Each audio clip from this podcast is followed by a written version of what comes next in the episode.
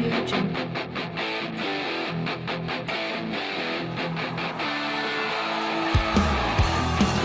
Well, welcome to the Truckers Podcast. I am your host, Bud, from London, Ontario, Canada. Current events, local, world news, and trending. Where does Canada stand on the vaccine immunization campaign? And also the emotional toll weigh on healthcare staff during Ontario's third wave. This is Sunday at 4:30 in the afternoon, the 18th of April. Thank you for joining me.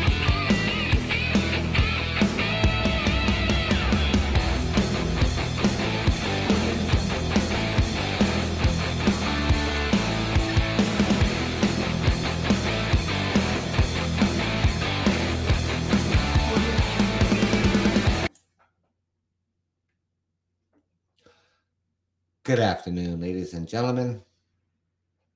Hopefully so far everybody out there has really, tried to enjoy your weekend.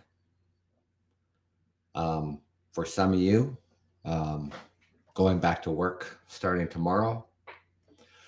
Schools here across Ontario are officially closed indefinitely, whatever indefinitely means.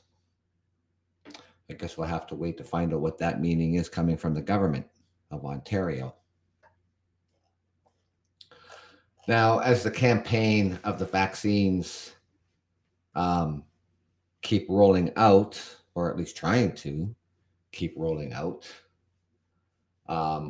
we've had false starts and supply glitches.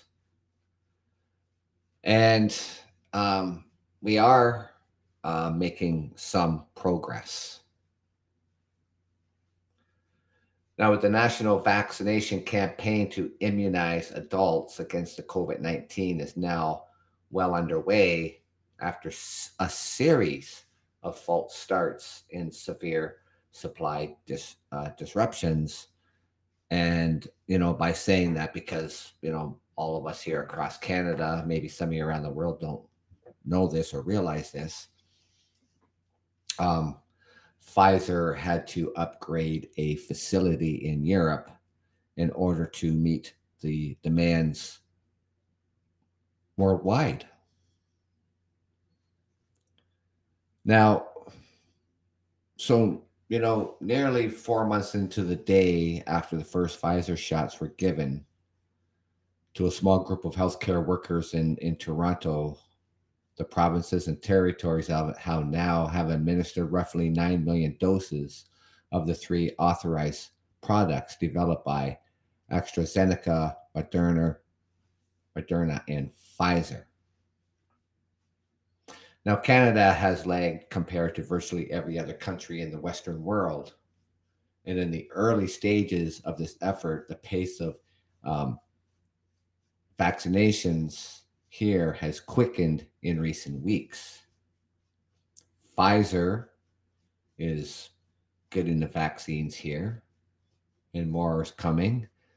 And hopefully, like I say, we have ordered so many doses. I hope they can keep their promise. But look, I get it.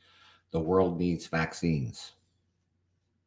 In particular, this vaccine to help us flatten the curve of COVID-19. Now, here's a look at the state of play and some answers to questions Canadians are asking. How does Canada compare to other countries? Excluding small islands, nations, and European overseas territories like the Cayman Islands, Canada now ranks among the top 10 countries worldwide in the number of new doses per 100 people being administered on a daily basis. Now, while Canada's slow rollout has attracted negative media attention, it now ranks 12th globally in the terms of numbers of people who have received at least one shot.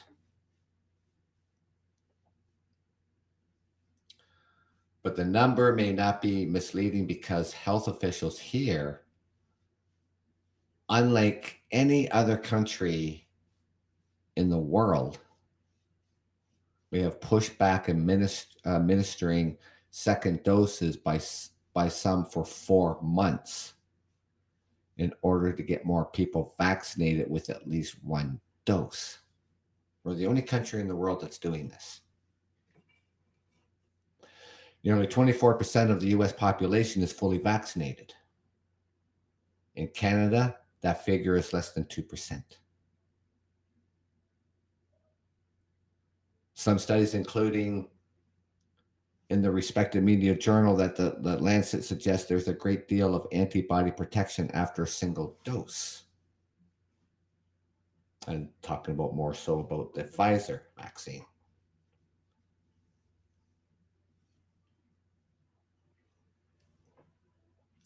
They say while the vaccine campaign has stabilized, here in Canada, here in Ontario, I don't really know. I can't really believe that it's, has stabilized. The demand is still vastly outstripping supply, with millions of Canadians eager to get a shot to bring this year-long crisis to an end.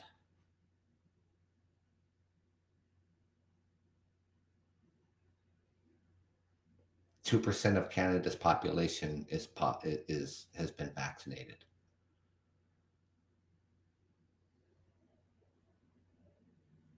I don't know how they can say that it has the campaign has stabilized. We'll wait to see. The United Kingdom and Israel, which have been particularly efficient on procuring and administering doses, have seen COVID-19 caseloads plummet in recent weeks. Israel has vaccinated 60% of its population, at least with one shot, while 50% of the Britons have received a dose.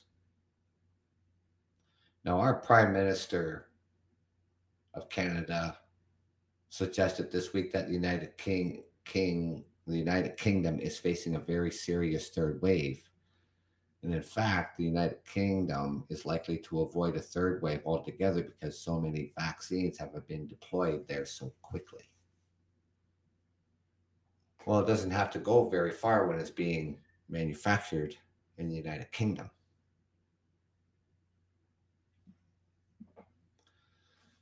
Now we have to talk about, the next question here is like, how many shots will be delivered to Canada over the next 2 months? Short answer, they say millions.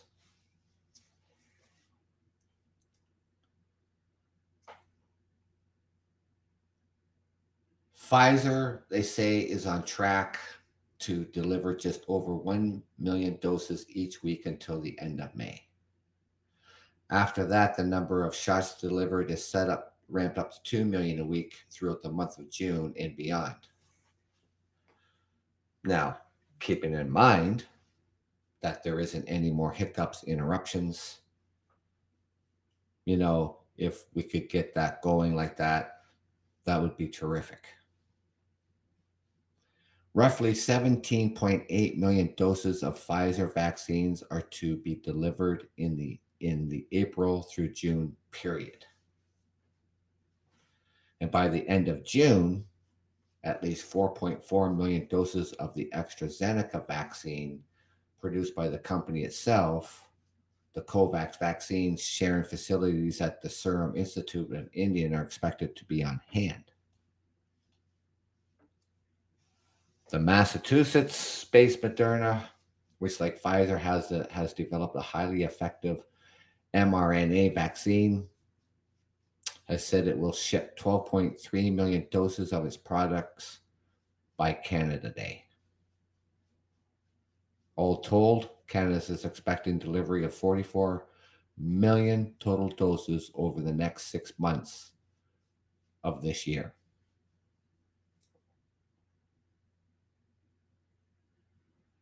Now, that'd be pretty awesome if that Pfizer vaccine was just a one shot and you're done. That'd be fantastic because Canada would be fully vaccinated in 6 months. But unfortunately, it's not.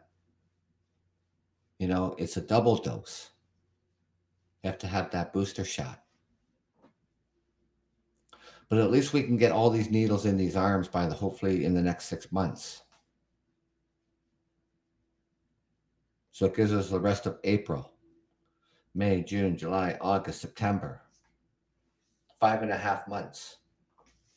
If in fact, we don't have any more hiccups or delays in these deliveries of the Pfizer and all these other doses of Moderna as well, because we're not getting enough of Moderna. And that's lagging also in our vaccination campaign. Now they say based on those figures, most provinces and territories, although they're much further ahead, has said every adult will be immunized with at least one shot by the end of June. There's a lot of uncertainty about these promises. However, the wait for a second dose could be longer, given that the National Advisory Committee on Immunization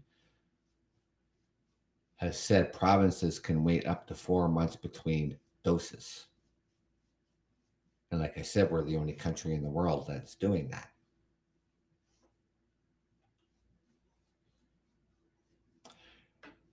There has been delays on the Moderna products. And they have been very disruptive. Now, Moderna says it's facing a persistent quality assurance backlog on its production facilities, a roadblock that has resulted in days-long delivery delays for doses destined for Canada. There aren't any production issues with the shots themselves, but the process of double-checking each batch and then getting them out the door has been slower than expected. Things happen, ladies and gentlemen. Every day is different. Every hour changes. 855,000 doses of the Moderna product that were supposed to arrive this week of April 5 have only started to show up over the last several days, a disruption that upended planned immunization clinics in some provinces this week. For example, some 10,000 appointments in Ontario were canceled.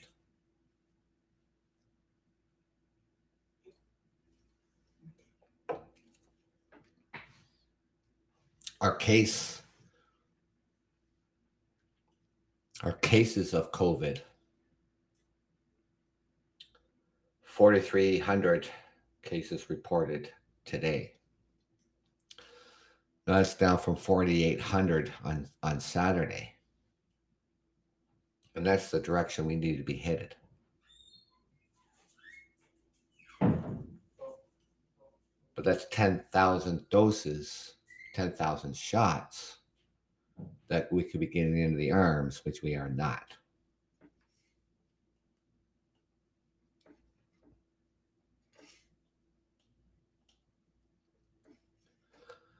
Now, people are asking what is going on with that one shot of Johnson & Johnson vaccine. Injections of the vaccine came to a halt in the United States this week after the Food and Drug Administration and the Centers for Disease Control jointly recommended a stoppage following reports of very rare blood clotting in 6 patients. Just like the other vaccine, the AstraZeneca,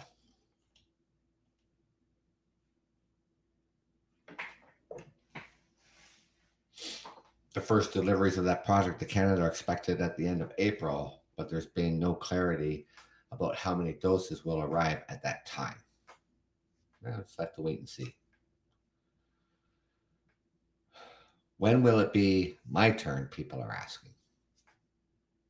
The answer depends on where you live.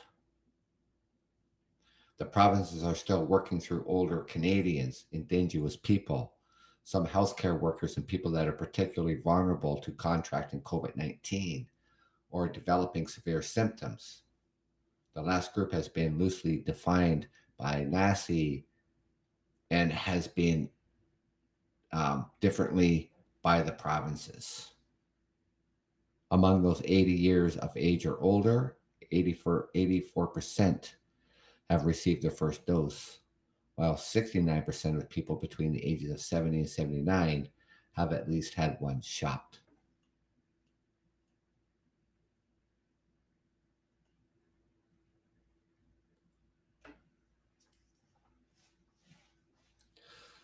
Now, people, this has been on the news, and the news media is obviously, there's been a lot of talk about millions of doses in freezers. And people are asking, is that true? And they're saying, sort of. After the federal government delivers a big batch of shots to the provinces and territories, hundreds of thousands of Pfizer shots arrive each week. And between the point when the shot is placed in inventory and when it's actually administered to a patient.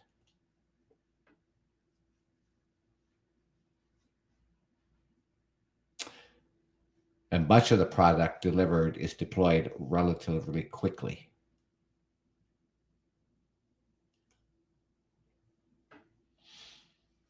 Now, people have asked about domestic manufacturing of vaccines. Could this help us out? It could, if we had any. Canada, as far as I'm concerned, had ample opportunity over decades in order to make vaccines here. The National Research Council owned Royal Mount facilities expected eventually to churn out tens of millions of doses of vaccine development by Maryland-based Novavax. The first Canadian-made Novavax vials won't be produced until the end of the year. However, that may be. That's where we stand. This is where Canada has its blueprint or footprint in the dirt on where we stand on vaccines and immunization campaign.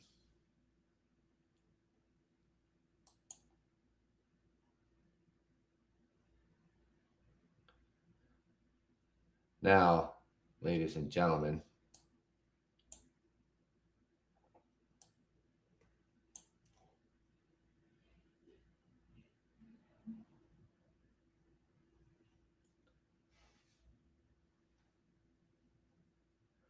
find the little topic here because I put it in here. Now, from time and time again, and sometimes on a daily basis, we hear about our staff's shortages, the emotional toll that this takes on our healthcare staff during the Ontario's third wave and through this entire pandemic.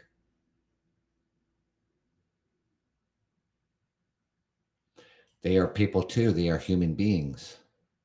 They have feelings, they have emotions. And it's although sometimes that we just think that, our healthcare staff is always going to be there for us and that nothing seems to bother them. They put on this brave face in order to help.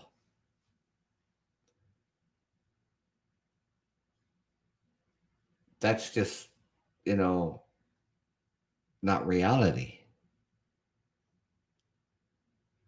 Our healthcare professionals, doctors and nurses, are as human as you and I are.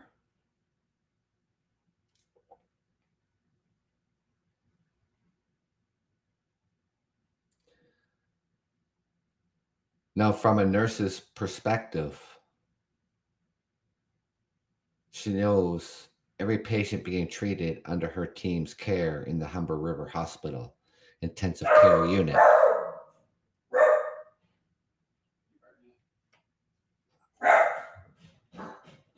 Sorry about that, ladies and gentlemen. This is what happens when you do a live show. Any noise in the house, whether it's dog or people, it'll be out there. So this nurse with 16 years of experience, the ever-growing workload and the daily scenes unfolding before her eyes. More acutely ill COVID-19 patients and young people fighting for their lives weigh heavily on her. There is no escaping the reality when she's at home with her family, when she tries not to burden them with her worries. This is the story from this nurse, ladies and gentlemen. She says sometimes when she sleeps, she just keeps thinking. She says during a short break after her team has intubated another COVID-19 patient struggling to breathe. Those things are going through my mind, and I just want to shut it down, shut it off for a minute. Another worry that keeps her up at night is the ICU staffing crunch and her team's high level of turnover at the stage of the third wave of this pandemic.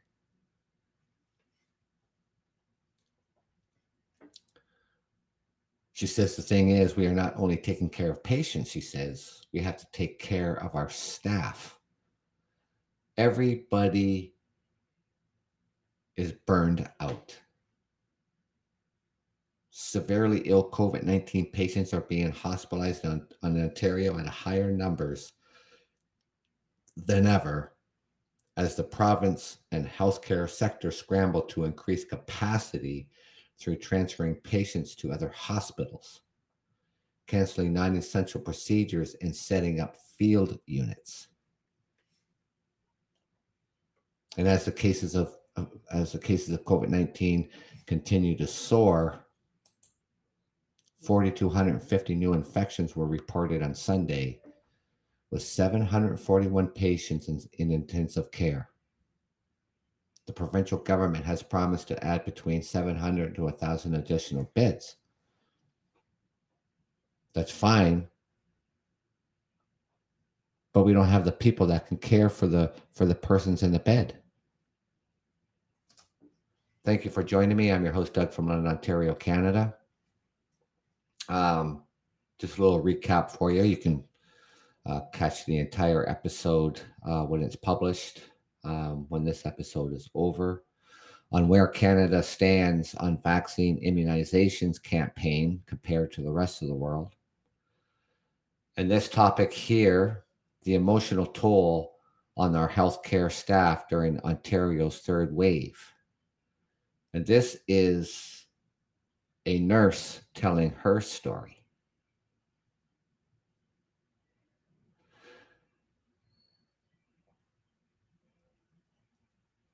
With 741 patients in the intensive care, you know, our provincial government has promised to add between another 700 to another 1,000 beds, but she goes on to say that's fine to add a bed, but not so much if you don't have the people that can care for the persons in the bed. Which, by the way, we do have a shortage of nursing staffs and highly trained nurses to work in the ICUs here across Ontario and across Canada.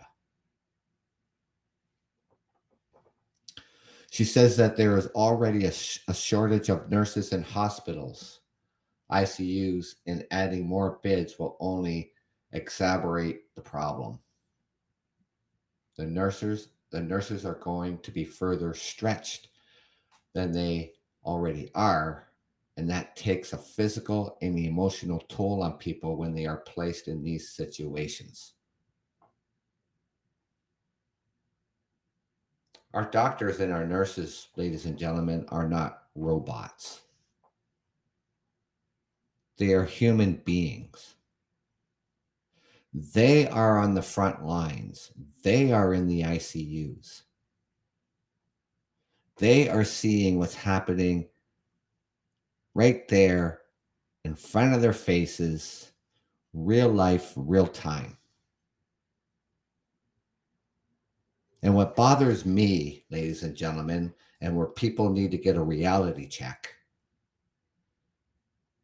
is the people who just blatantly disregard the rules, the anti-ralliers, the anti-maskers out there. Somehow they get this in their little pea brain that this is against their human rights, when in fact, it's not. These measures placed in by the government is legal. And this is a problem because people don't take the time to look up the Charter of Rights.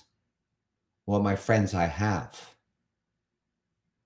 I don't sit here and just make up BS.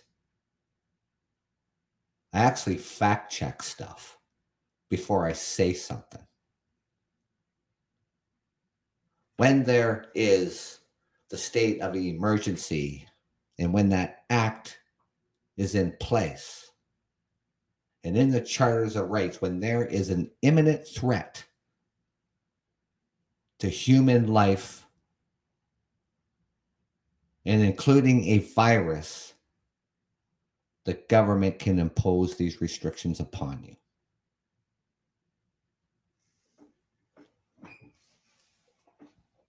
It is their responsibility to protect the citizens of their country, their province, wherever you may be. And it is our responsibility as citizens to act accordingly and follow the rules.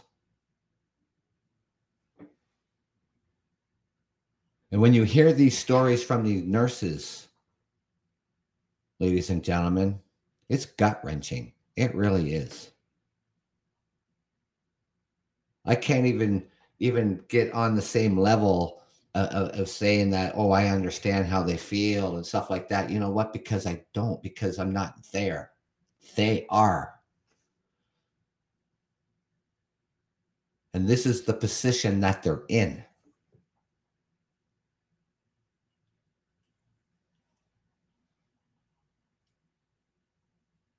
She speaks to compare the situation to a battlefield.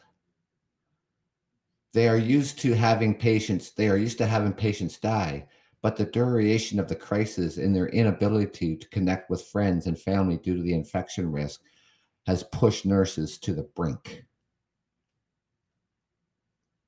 She says she's worried about the staffing. The hospital has redeployed nurses from other units as well as nursing students to support the ICU staff, but those with critical care certifications are in short supply. These are specialized nurses who work in the critical care, who have that specific certificate. The pandemic has been long and hard on the entire ICU team. And we're having nurses who are feeling that they need some time off. It's been difficult to try to get vacation. And they are overworked.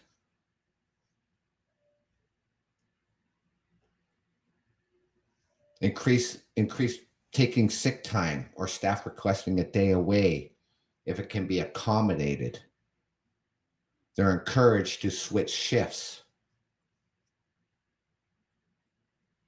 The team also takes time to shift to decompress and discuss difficult situations they're witnessing, like the recent deaths of 2 COVID-19 variant patients from the same family on the same day. And doctors are feeling the strains too.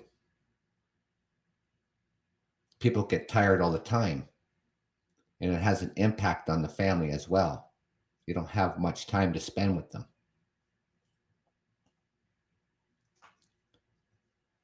She says, I'm really worried about our workforce today and what we're facing going into the workplace right now and how long they can keep up this pace.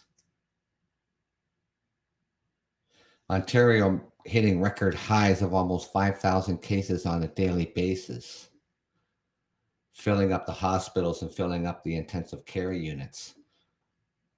that these are people that they generally wouldn't see during this pandemic. And these are the people who are ages of between the ages of 19 and 29.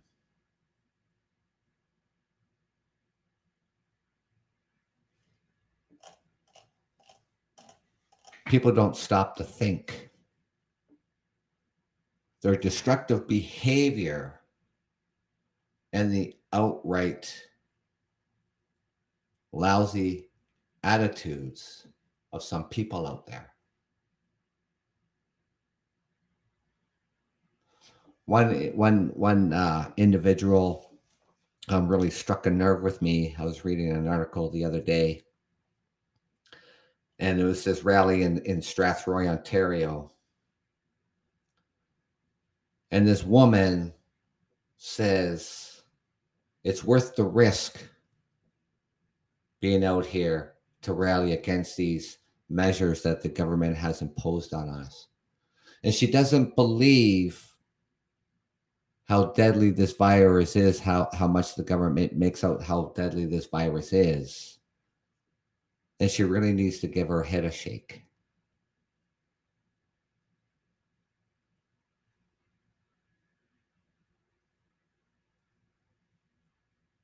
Those kind of things strike a nerve with me.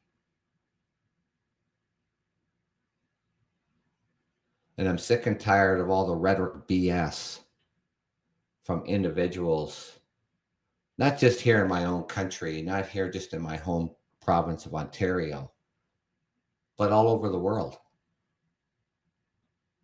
Even in harder hit places around the world, and especially, the United States of America. With over 566,000 people who have died, over 30 million people infected throughout the United States. Michigan is having a big problem with COVID-19 right now. Other states are. Yeah, you've been able to administer a lot of doses, but it still isn't enough to curve this virus. To flatten the curve of this virus is still not enough. And as Canada keeps lagging behind, and hopefully we get to pick up steam, where we all thought that 2021 was going to be the better year, when in fact it's turned out 2021 has been the worst of this pandemic.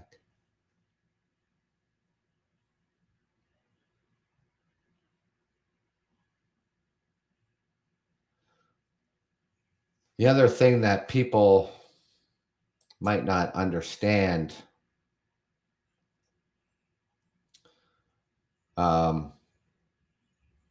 about their behaviors of what they do, outside of the workplace.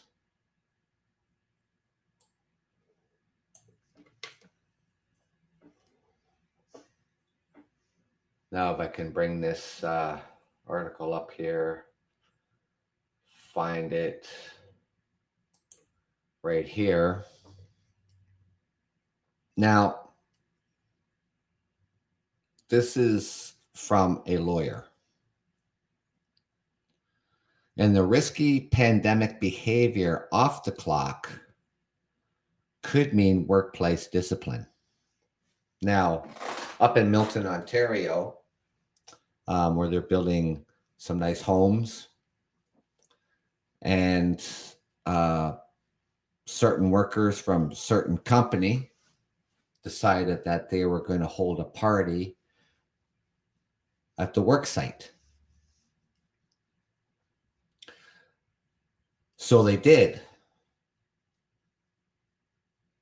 And of course, people videotaping everything that they're doing, drinking, not wearing a mask, not social distancing, got the music blaring, dancing around the construction site.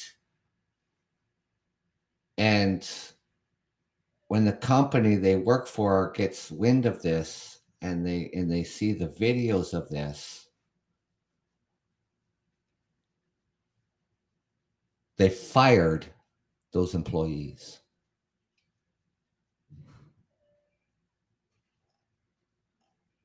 Now, this employment lawyer says flouting COVID-19 public health rules when off the job or coming into work while knowingly sick could warrant discipline in the workplace, including termination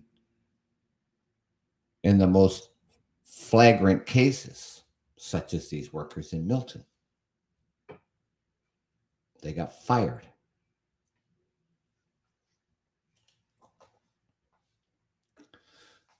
There is a shared obligation between employers and employees to maintain a safe workplace. Every workplace has safety protocols. Every workplace has a policy.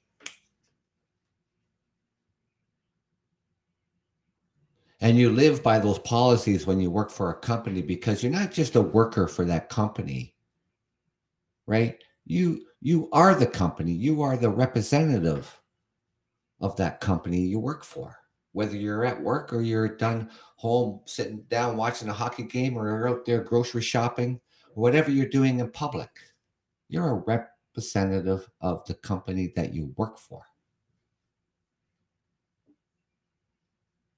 In addition to the obvious risk to others' health, employers are also keenly aware of how workplaces spread the virus could affect their reputation, especially when it is setting that, relies on the public confidence. For an example, food processing.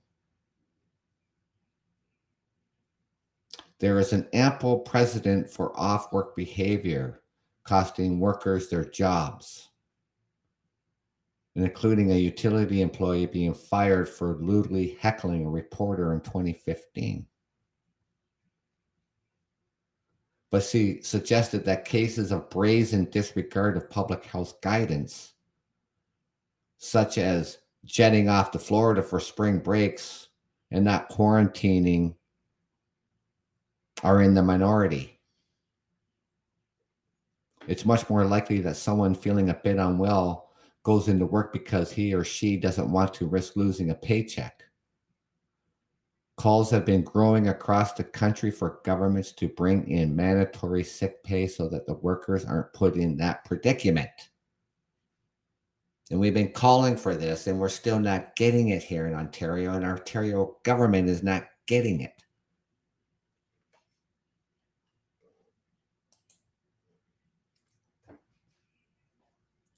And by and large, everybody is following the rules and trying to do the best that they can, and we are still building a plane while we're flying.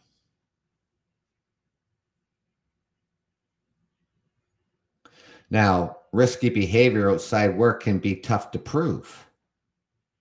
The only way you would know if there's just blatant about it and they're putting it on the social media. And that's what some of them are doing. They did this out in British Columbia, out in the ski hills. Workers of this resort decided that they're going to have a big party. Loud music, no social distancing, not wearing a mask, drinking, kissing, licking each other's faces. This was all on video, ladies and gentlemen. And the people who they worked for fired them for that risky, blatantly disregarding the rules. And they put it on social media. Any punishment should be proportional. For instance, if someone works in close contact with a vulnerable individuals and is reckless in avoiding the virus in his or her space time, termination could be appropriate because the stakes are so high.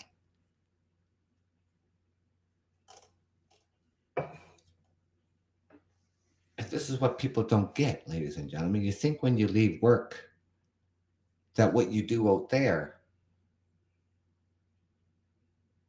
you don't think it may or not affect your employment. but in fact it will.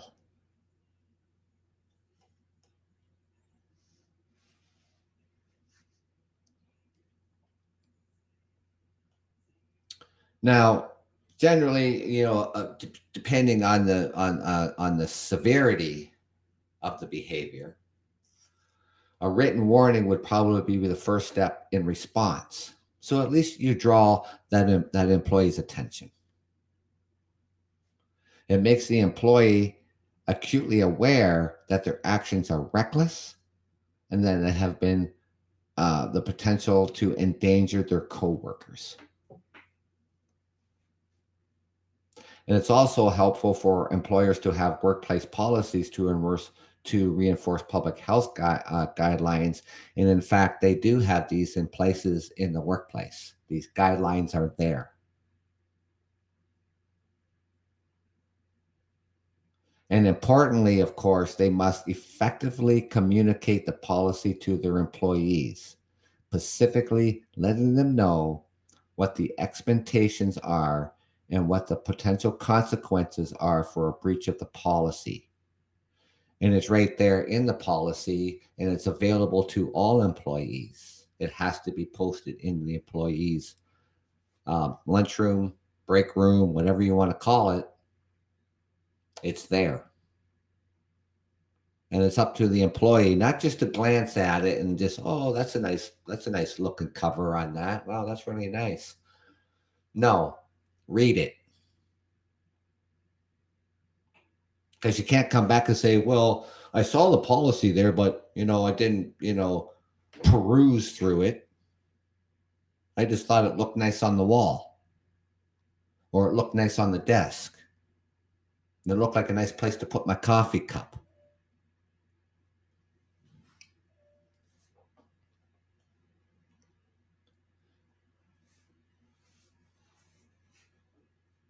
Now, an employer may look at the incident, for an example, as an educational tool.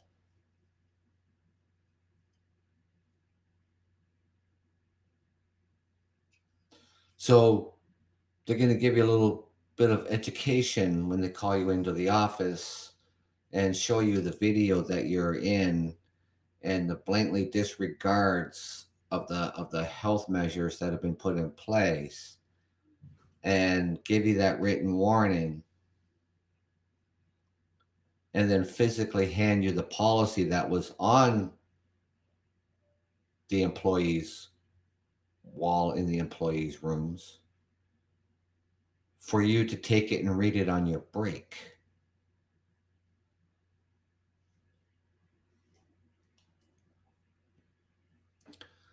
Now,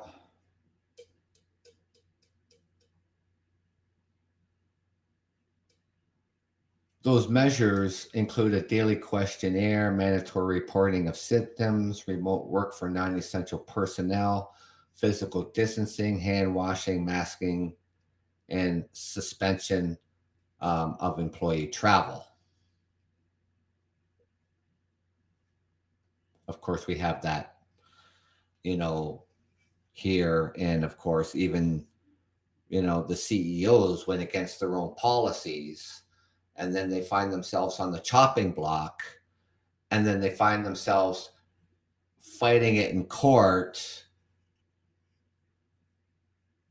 You made the rules, you made the policy. You're the CEO, but you're no different than anybody else. So you think you can just jet off to Florida, tell your employees to follow the policy. And then when your ass is grass, you're going to launch a lawsuit? That's absurd.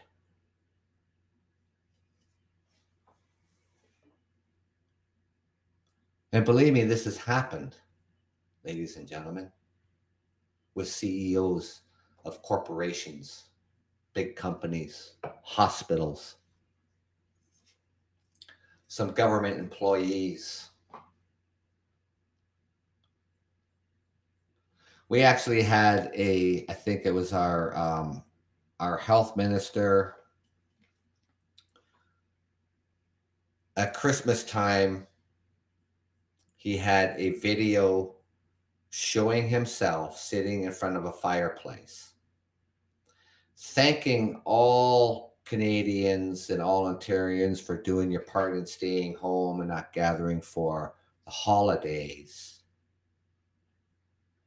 When in fact, he was in Florida and that video was a recording. Needless to say, when that hit the news, he was no longer, actually, he was the finance minister, not the health minister. He was the finance minister. But regardless of who he was, at the end of the day, he was fired.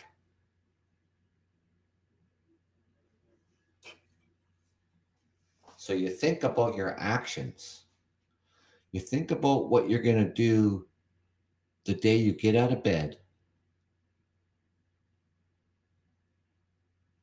Go to work, come home, and think about what you're going to do. Think about your actions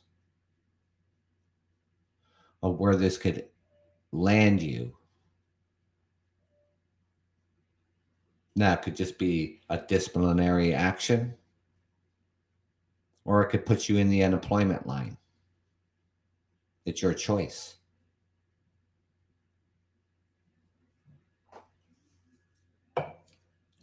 I say from time and time again, it's so important, to act responsibly, behave responsibly, behave like adults are supposed to be behaving.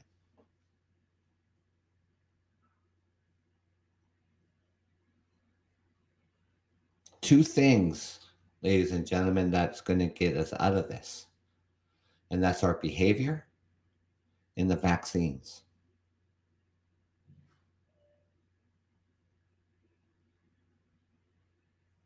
That's it. That's all we got.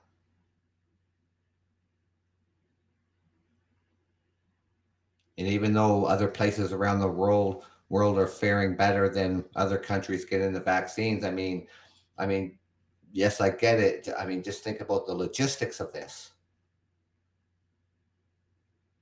to get these vaccines around worldwide and get these vaccines into the arms of all of us.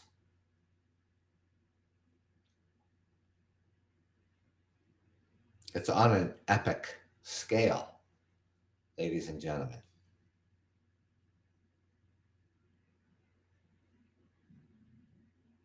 Time is the essence. Patience is the essence, and I get it. Patients are running thin. We're tired. We're stressed. Our mental health, for some or a lot, is not the greatest. Financially, it's all taking its toll.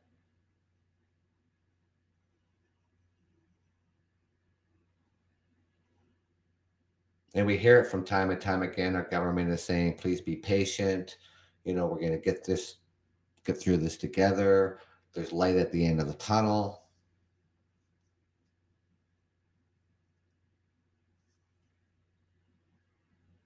So it's up to you and it's up to me. It is up to all of us .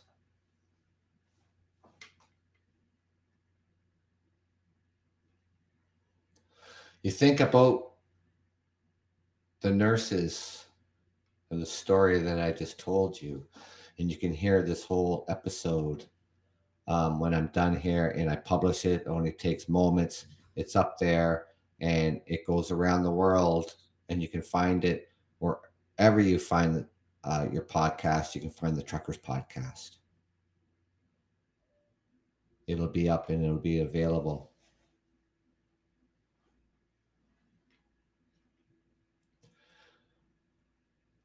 So thank you for coming out here and joining me here on the Truckers Podcast. I will be back tomorrow morning at 9 a.m. And it's the morning It's the morning coffee show with you. If you can join me then, that's great. If not, I understand. And you can always have that opportunity to listen to the episodes or shows at your leisure time, you know, whenever you get that leisure time. So I appreciate you coming out here and joining me and taking the time out of your day.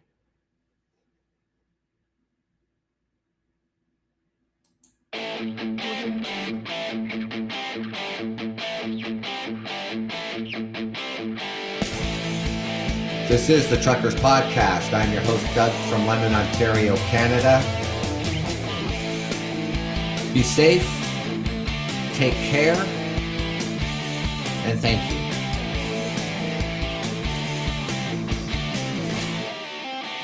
you.